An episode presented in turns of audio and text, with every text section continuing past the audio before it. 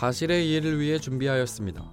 이름하여 기사의 극적 재구성. 재구성한 내용은 사실과 다를 수 있으며 청취자분들이 기사를 이해하는 데 도움이 되고자 합니다. 사실과 다를 수 있음을 유념하시기 바랍니다.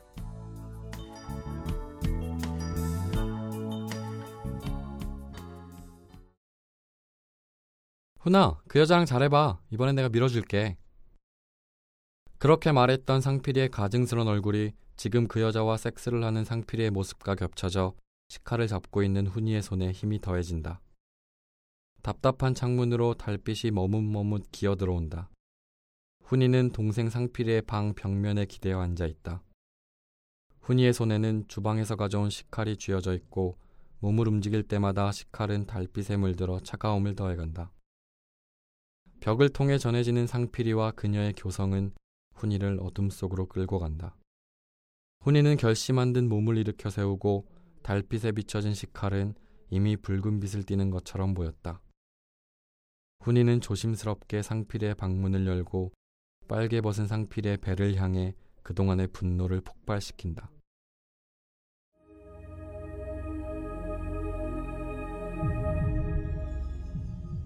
훈이가 상필이의 방으로 들어간 뒤 느꼈던 건 남자의 외마디 신음과 얼굴과 손에 느껴지는 뜨거운 피. 몇 번을 찔렀는지 어디를 찔렀는지 훈이도 알 수 없었다. 그저 손이 가는 대로 있는 힘을 다해 식칼을 상필이 쪽으로 내질렀다. 마치 살인을 준비해오기라도 했던 것처럼 의외로 훈이는 침착했다. 상필이의 시체를 옆에 두고 지갑을 챙기고 돈이 될 만한 것들을 찾았다.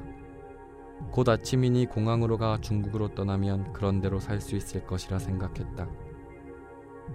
점점 굳어가는 상필이의 시체를 보니 훈이는 그동안의 일들이 떠올랐다. 훈이는 이천팔 년도, 상필이는 이천칠 년도에 한국으로 넘어온 탈북자였다. 당시 훈이 나이는 열여덟 살, 상필이는 열네 살. 우연히 탈북자 대안학교 기숙사에 같은 방을 쓰게 돼 그때부터 인연이 닿았다. 작년 학교를 졸업한 훈이와 상필이는 로또 예측번호 인터넷 사이트 사업을 같이 시작했다. 같이 사업을 하자고 해놓고 상필이가 육백만 원을 투자하지 않을 때도 훈이는 형으로서 화를 내고 상황을 정리하려 했을 뿐 마음 깊이 담아두지 않았다. 한 살, 두 살 먹으면서 상필이가 훈이를 형이 아닌 친구로 대하는 태도를 보여도 훈이는 대놓고 뭐라 말하지 않았다. 부모, 친구, 형제 없이 홀로 이 땅에 살아가야 하는 처지였으니까 더 큰 훈이가 참는 부분도 있었다. 이런 생각 탓인지 상필이는 훈이의 기분을 생각하지 않았다.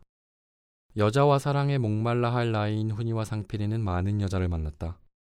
하지만 매번 훈이가 마음에 들어하던 여자를 상필이가 가로채갔다. 두 명의 여자가 있으면 둘 다 상필이 것으로 만들었다. 그렇다고 상필이가 여자를 사랑하고 아껴주는 것도 아니었다. 상필이는 늘 상대와 몸에 대화만 즐겼고 대상은 늘 바뀌었다. 결과적으로 공허하고 상처받는 건 상필이에게 몸을 준 여자와 그 여자를 좋아했던 훈이었다. 대한민국에 와서 훈이가 가졌던 달콤한 마음과 사랑의 단꿈은 매번 상필이의 몸짓에 산산조각 부서졌다. 오늘도 그랬다. 상필이와 상필이 여자친구 진숙이, 그리고 그녀의 친구 희경과 훈이. 이렇게 넷이 훈이와 상필이가 사는 집에 모였다. 진숙이 덕분에 훈이는 희경이를 몇 차례 볼 수 있었고 마음을 키워가고 있었다. 희경이도 그런 훈이 마음을 아는지 훈이 앞에서 유독 행동을 조심하는 것 같았다. 이번에는 훈이도 사랑을 할 수 있을 거라 기대했다. 남들처럼 데이트도 하고 떨리는 손을 잡고 청계천도 걸으며 부끄럽게 볼에 뽀뽀도 하는 사랑을 그려왔다. 훈이 상상 속 희경이는 완벽한 여자친구였다. 그런 마음을 아는지 상필이도 훈이에게 귓속말로 이런 말을 했다. 너 희경이한테 관심 있지? 이번엔 내가 꼭 너랑 엮어줄게. 나만 믿어. 못 들은 채 했지만 설렜다. 하지만 그 설렘은 오래가지 않아 길가에 버려진 걸레 마냥 이리저리 굴러다니고 찢겨져 나갔다. 술을 먹던 상필이 여자친구 진숙이가 잠시 급하게 다녀올 때가 있다며 셋을 뒤로 한 채 집을 나갔다. 취한 훈이도 화장실로 향했다. 용무를 마치고 나온 순간 훈이는 그의 귀를 의심했다. 상필이 방에서 남녀가 뒤섞였을 때 나오는 소리가 들려왔다. 훈이는 조심스럽게 상필이의 방 앞으로 다가갔다. 오빠, 우리 이러면 안 되잖아. 아, 이러지 마. 나 못 참을 것 같아. 상필이와 희경이가 뒤섞여내는 교성이 들려왔다. 소리만 들으니 더욱더 더러운 상상과 처죽일 새끼 상필이의 얼굴과 상필이에게 안긴 희경이의 육체가 떠올랐다. 내 마음을 아는 새끼가 저럴 수 있나? 더군다나 지 여자친구 나간 지 얼마나 됐다고. 결국 한상필 넌 단 한 번도 나를 생각해 준 적이 없구나. 개자식. 훈이는 부엌으로 가 식칼을 꺼낸다. 그리고 조용히 자신의 방에 들어와 상필이의 방 벽면에 기대어 앉는다. 남녀의 교성과 함께 훈이는 지난 일들을 생각한다. 그래도 형이니까 동생을 아껴줬던 일. 그래도 의지할 곳 없으니까 내가 보살펴줘야겠다고 다짐했던 마음. 그러나 늘 형으로서의 대접은커녕 형의 마음을 알면서도 농락이라도 하는 듯이 무참히 부숴놓고 다음날 아무렇지 않은 듯 웃어댔던 상필이의 면상을 생각하니 훈이는 참을 수 없었다. 내일 아침도 마치 아무 일 없던 듯이 일어나서 마치 자신은 끝까지 밀어줬는데 훈이가 처신을 잘못해 희경이를 놓쳤다는 더러운 상필이의 말을 훈이는 들을 수 없었다. 얼마나 지났을까? 상필이 방에서 여자가 떠나는 소리가 들린다. 훈이는 도둑고양이 마냥 아무 일 없던 듯이 조용히 집을 나서는 희경이 뒷모습은 생각하고 싶지 않았다. 그저 식칼을 들고 이제 조용해진 상필이 방으로 들어갈 뿐이다.